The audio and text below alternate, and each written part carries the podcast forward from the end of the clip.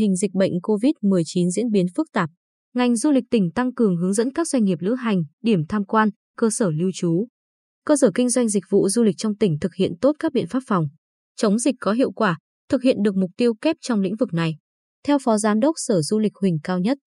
ngoài việc thực hiện nghiêm các quy định 5K, khẩu trang, khử khuẩn, khoảng cách, không tụ tập, khai báo y tế, ngành du lịch triển khai việc đăng ký và tự đánh giá an toàn COVID-19 cho các doanh nghiệp lữ hành, khu, điểm tham quan, cơ sở lưu trú du lịch, cơ sở kinh doanh dịch vụ du lịch trong tỉnh theo hướng dẫn của Bộ Văn hóa Thể thao và Du lịch. Đến thời điểm này, có 164 cơ sở đăng ký và tự đánh giá an toàn COVID-19 theo hướng dẫn của ngành du lịch, là khách sạn 4 sao hàng đầu tại thành phố Quy Nhơn. Khách sạn Hải Âu đã thực hiện nhiều giải pháp để hoạt động trong bối cảnh dịch COVID-19. Ông Lê Hồng Quang, Phó Giám đốc Khách sạn Hải Âu, cho biết khách sạn có 170 phòng. Những năm trước, mùa hè là mùa cao điểm du lịch, khách sạn luôn đạt công suất phòng từ 90 đến 100%. Nhưng năm nay do ảnh hưởng dịch bệnh, số lượng phòng chỉ đạt công suất 10 đến 15%.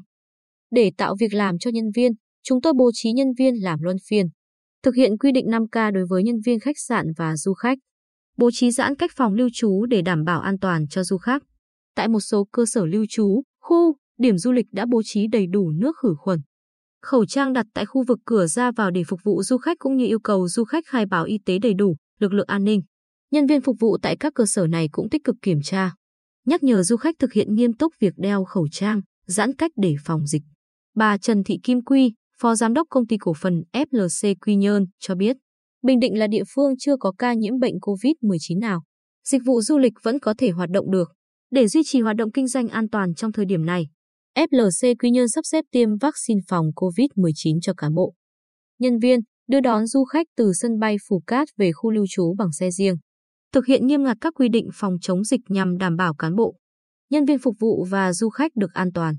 Với nhiều giải pháp triển khai nhằm đảm bảo về chất lượng dịch vụ du lịch và an toàn trong phòng chống dịch COVID-19 của ngành du lịch, Bình Định đã và đang tiếp tục khẳng định thương hiệu điểm đến an toàn, hấp dẫn của du khách theo mục tiêu đón hơn 4 triệu lượt khách trong năm nay.